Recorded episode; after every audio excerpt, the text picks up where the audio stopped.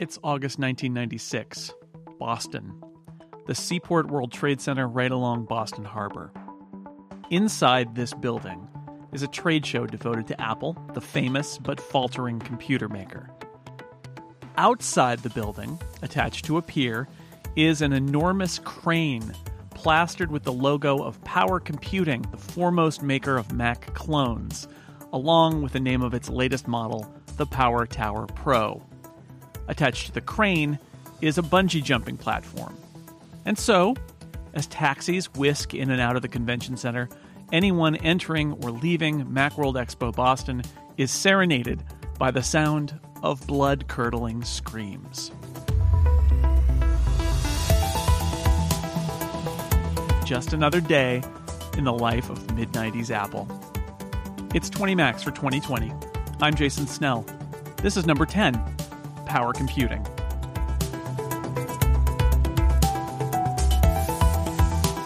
The computer industry in the mid-90s was dominated by Wintel, the alliance of Microsoft Windows and Intel-based PCs.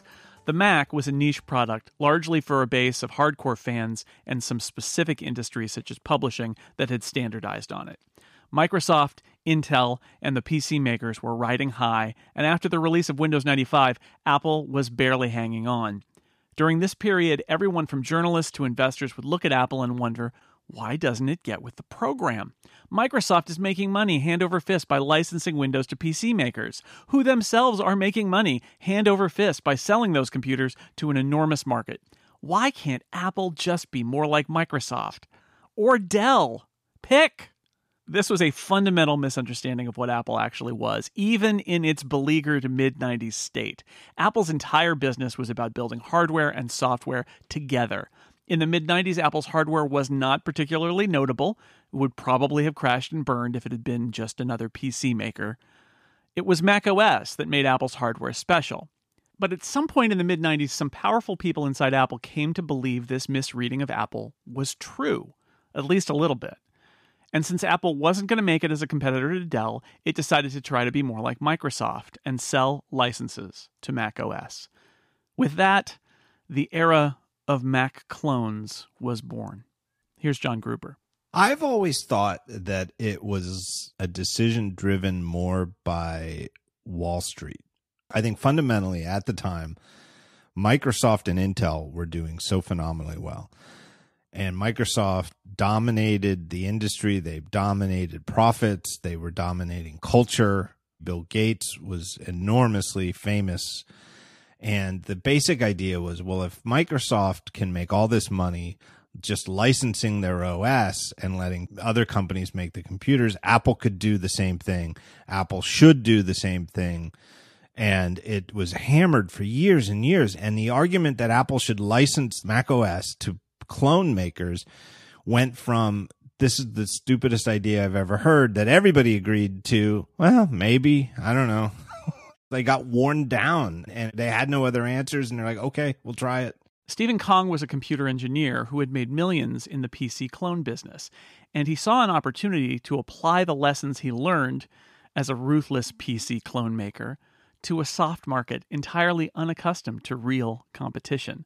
So he founded Power Computing, which got the first Mac clone license.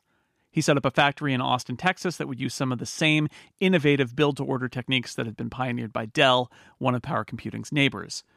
Here's the next thing he did. Steve Kahng and I mean, a number of others, we went and hired the Power Mac development team. This is Mike Rosenfeld, who was Power Computing's director of marketing. And yes, Power did hire Apple's Power Mac team to build Mac clones. From the hardware side, people like John Fitch, the original chief hardware architect of Lisa. And then he was the chief architect of the Power Mac. To the software side, people like Carl Hewitt, I mean, down to the ROM guys. The guys who built the Power Macs came in mass. They were frustrated with Apple, not in a bad way. I mean, they were passionate and loved Apple, which is why they didn't lead the ship, if you will. In fact, I think in some respects, we probably saved them from leaving the Apple, if you will, macro arena. And then when Apple opens up the reference architecture, again, these guys built it, the ability to yield the latest processors, the latest technologies. We had some advantages to do that, and a lot of it came because so many people came from Apple. And I think it's because, and I remember having these conversations, they were passionate about Apple. I mean, they were passionate about the OS, passionate about trying to make the ecosystem survive and thrive, and didn't want to leave. but felt stymied and felt like, hey, we're not shipping stuff. Here's Shelley Brisbane, who worked at MacUser during the clone era. I'm somebody who, if you know me, you've heard me make connections to Austin, Texas in many contexts, but I really do feel like where the clones are concerned, both with Motorola, with the fact that there was PowerPC development going on at Motorola and IBM, which were both in Austin, and there were other clone makers who were making little stabs, nothing like what Power Computing was doing because they were clearly the lead clone maker, but there was all this PowerPC development and just conversation going on down here. And this is long before Apple ever decided this is a place that they wanted to be. And it was funny because I was living in California by then, and I would go to Macworld Expo, and I would see, 10 people I knew from Austin in booths. So set up in Austin, armed with a Mac OS license, a bunch of ex-Apple engineers, and modern manufacturing techniques pioneered by its neighbor Dell, Power Computing set out to change the face of the Mac world. And it did, for a couple of years, along with a bunch of other Mac OS licensees. Now, the original idea was not that the clone makers were going to compete with Apple. The idea was that they'd expand the Mac market, bringing in new buyers who, for some reason, wouldn't buy a Mac from Apple, but might buy a Mac OS computer from another company.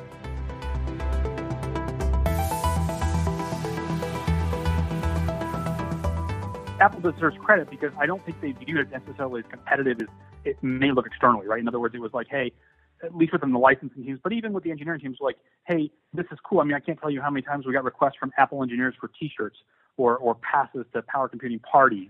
In some respects, they were happy that the ecosystem was evolving and being pushed. It never felt hyper-competitive.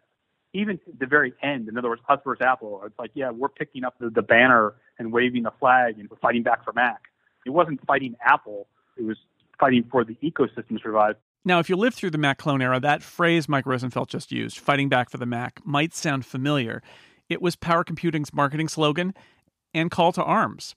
In the mid-'90s, Apple's marketing was spectacularly boring. One of my jobs at MacUser magazine during this period was to compile the monthly reader mail column, and a constant theme was enthusiastic Mac users who were aghast at Apple's inability to market the virtues of the Mac to the wider world. Power Computing's marketing was the opposite of boring. It spoke to loyal Mac users in their own language, a scream of defiant pride. "Let's kick Intel's ass," read one particularly memorable poster featuring the cartoon character Sluggo. I still have my Sluggo T-shirt that got Sluggo in front of Nancy going, "Let's kick Intel's ass." They were handing those out at Macworld Expo. This is my old boss, Rick LePage, who was an editor at MacWeek at the time. Their marketing was top-notch. I mean, that 225-foot bungee jump, when you were walking up the piers there in Boston, that was all you saw was the Power Computing logo, hanging off that crane. They were smart.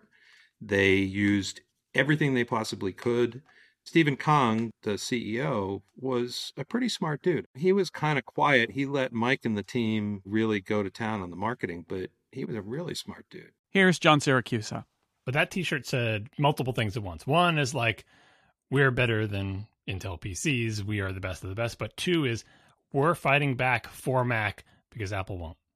Like, essentially, we're willing to get in there with our fists swinging and tell you Macs are the best. And you know why they're the best? Because we made them the best. And Apple's not going to get into this fight. And Apple's not going to get into this ticky-tack megahertz war with Intel. But we are, because that's who Power Computing is. They would make fun of Microsoft. They would do all the sort of impolitic things that Apple would try not to do. And that got people excited. To this day, I get people who ask me if I have any old posters of the "Let's kick Intel's ass" Sluggo poster. I can't tell you how many of those people were actual Apple employees.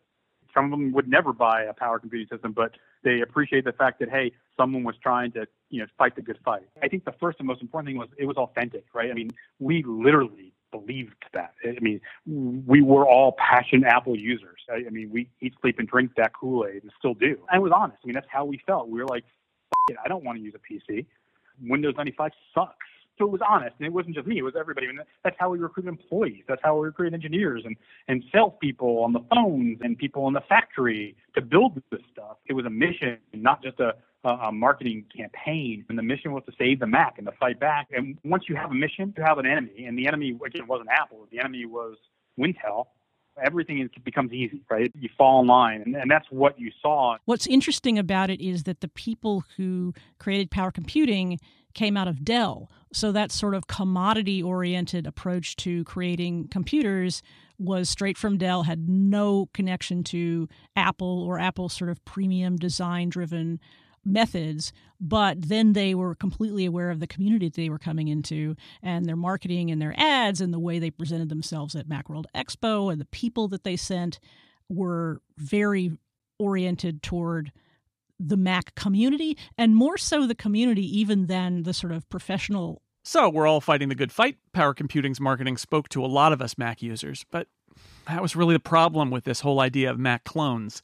They spoke in large part to the existing base of Mac users, not just enthusiasts, but the professional customers that provided Apple some of its biggest profit margins. Part of where Apple really got into trouble, where the clone situation made their finances worse, is that they didn't just sell higher-end computers for more money. They also charged significantly higher margins for them. Within the niche that the Mac was, the niche within the niche of the high-end professional user, they're the ones who were most likely to go to the clones. And I think Apple, maybe if there was a strategy in place, sort of thought the opposite was going to happen, where they thought, we're Apple and we've got the brand, so we'll keep all the high-end and we'll let these clone makers take over the low end of the market, whereas this isn't that great anyway. We're not even making money on it. And the opposite happened. They lost all of their most profitable customers who had the money and knew what they were doing and actually had the professional need to buy the highest end machines. They knew exactly what they were doing. Well, this is a 68040 running at whatever megahertz. I get a faster computer for $2,000 less from this other company. And, you know, it was a bad decision, but it was in some ways an honest decision, where the part that was left that was really worth saving was the software platform, and the hardware side wasn't. They really had lost their way more, you know, price per performance, that industrial design. There was nothing, no part of the hardware side that was really like, well, this is still great. And the truth is, clone makers like Power Computing could run circles around Apple. All of Apple's sales came through a very large, slow-moving sales channel. Power Computing built each computer to order to a customer's specifications, meaning it had essentially no inventory, a remarkable level of customizability, and access to the latest chips that weren't ready to ship in the volumes that Apple required. They were always bragging about whatever their fastest computer was.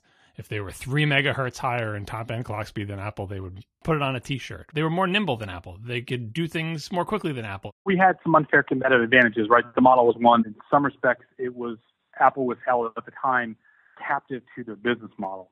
Remember, it was channel only, which meant an inability to release and push to market timely the latest yield from the IBM and Motorola processors.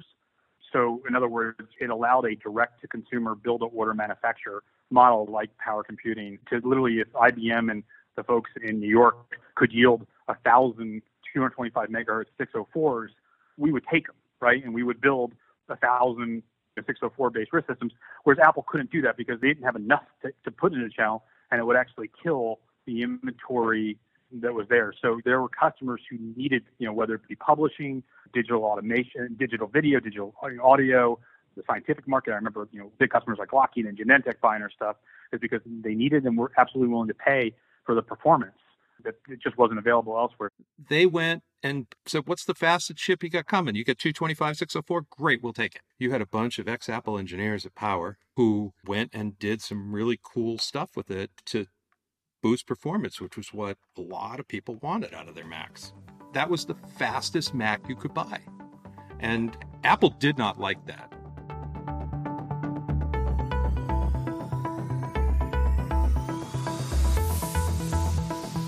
Since this is theoretically a series about the most notable Macs of all time, I guess I need to talk about Power Computing's computers themselves.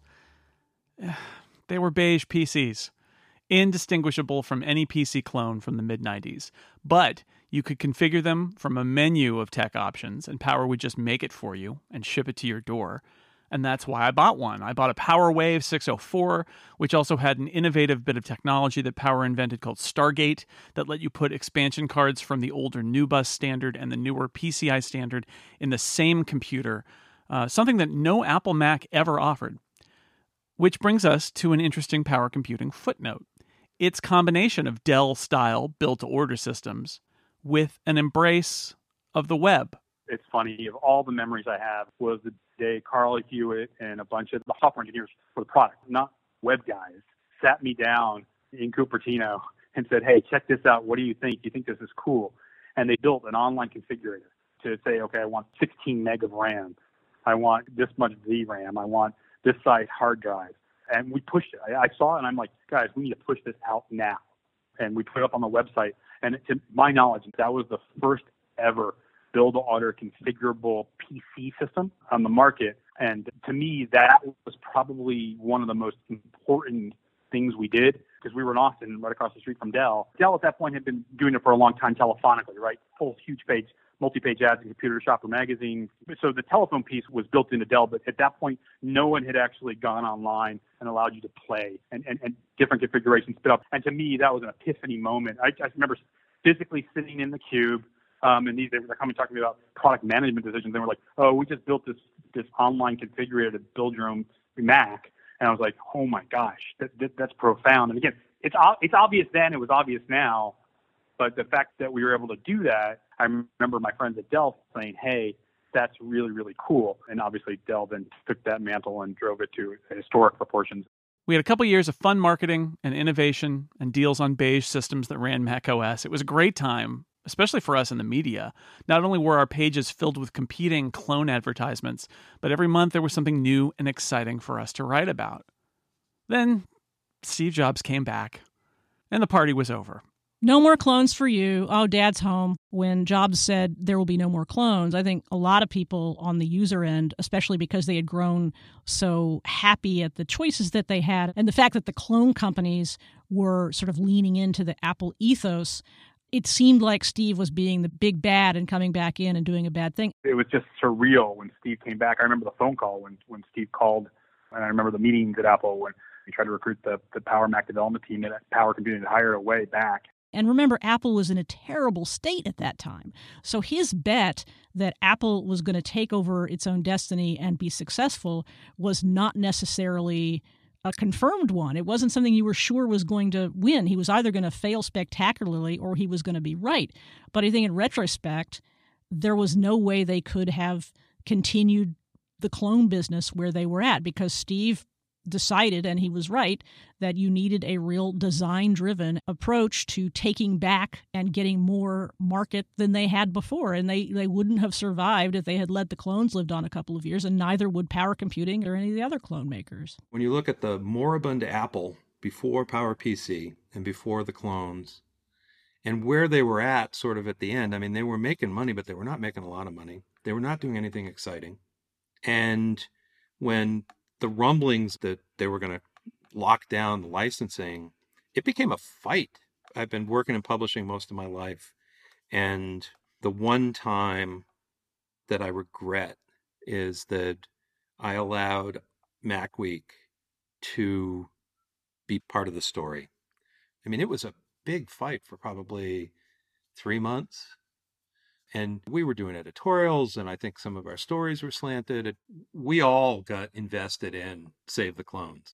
Steve Jobs was not going to be stopped, and the lever he used to kill the clone market turned out to be a pretty simple one, as recounted here by James Thompson. So I remember working at Apple and seeing what had been called System 7.7 all the way during development mysteriously become a Mac OS 8 when it was finally released, because the clone makers had a license that specifically stated System 7. And it always struck me as a very Steve Jobs move and a reminder that Apple has always played hardball. We had filed our S1 to go public. And what happened was, when Steve came back, the fact that he could use fear, uncertainty, and doubt to cast a pall over the license to make Steve Kahng and the board of Power Computing, the venture capital firms, the corporate investors say, hey, listen, we have no choice. If Steve wants to put an end to this, he's going to. The best strategy at this point is to optimize the return on the investment. Power Computing was big enough that they were causing a scene. Mike Rosenfeld was a great marketer, right? And finally, Apple's response to that was like, you know, we'll just buy you for $100 million in stock. How about that? And that literally took the wind out of the sails completely. Steve recognized that, hey, there were assets that were valuable, including the people. I remember the first meeting that he called the whole engineering team and a couple of other people back into Cupertino, and I remember going in and, you know, him showing up at the meeting saying, "Hey, I'm here because we want you guys to come back and you think I'm an asshole." And so, again, I think he recognized that in the case of Power Computing, the company had too much traction and actually had value, or at least parts of it had value to him going forward. You know, in the big scheme of things, $100 million in Apple stock at the time, relatively cheap currency. In the end, it was the right decision. The Mac was not going to become Windows in 1998. It was not.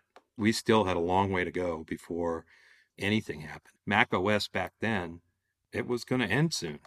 Apple really didn't have a path forward, and that was why they bought NeXT. And yet, maybe the clone era wasn't just the latest in a series of colossal mid-90s Apple mistakes. Another way to view it is as a lifeline, that the energy and enthusiasm that Power Computing injected into the Mac market might not have been sustainable in the long term, but kept things going right at the moment when Apple needed the help the most. There is a collective amnesia, if you will, about life before Steve.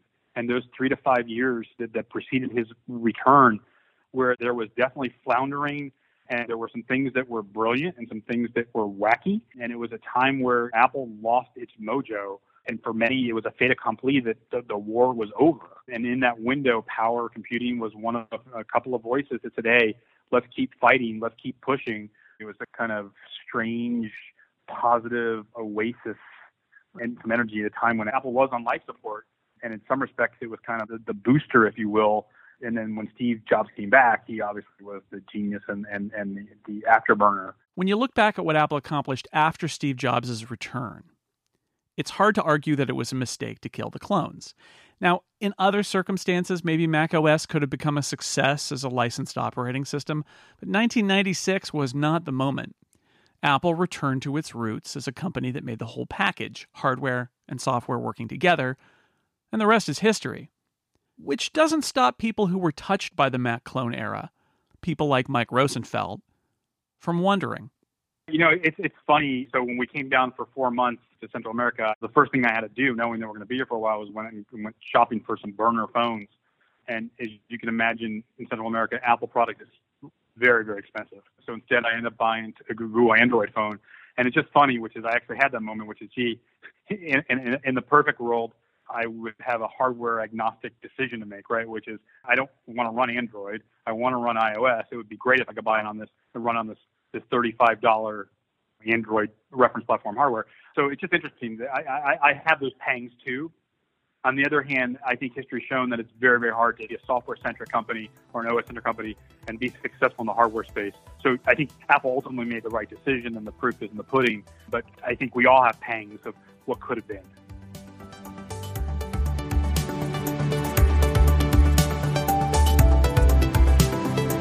Macs for 2020 was written by me, Jason Snell.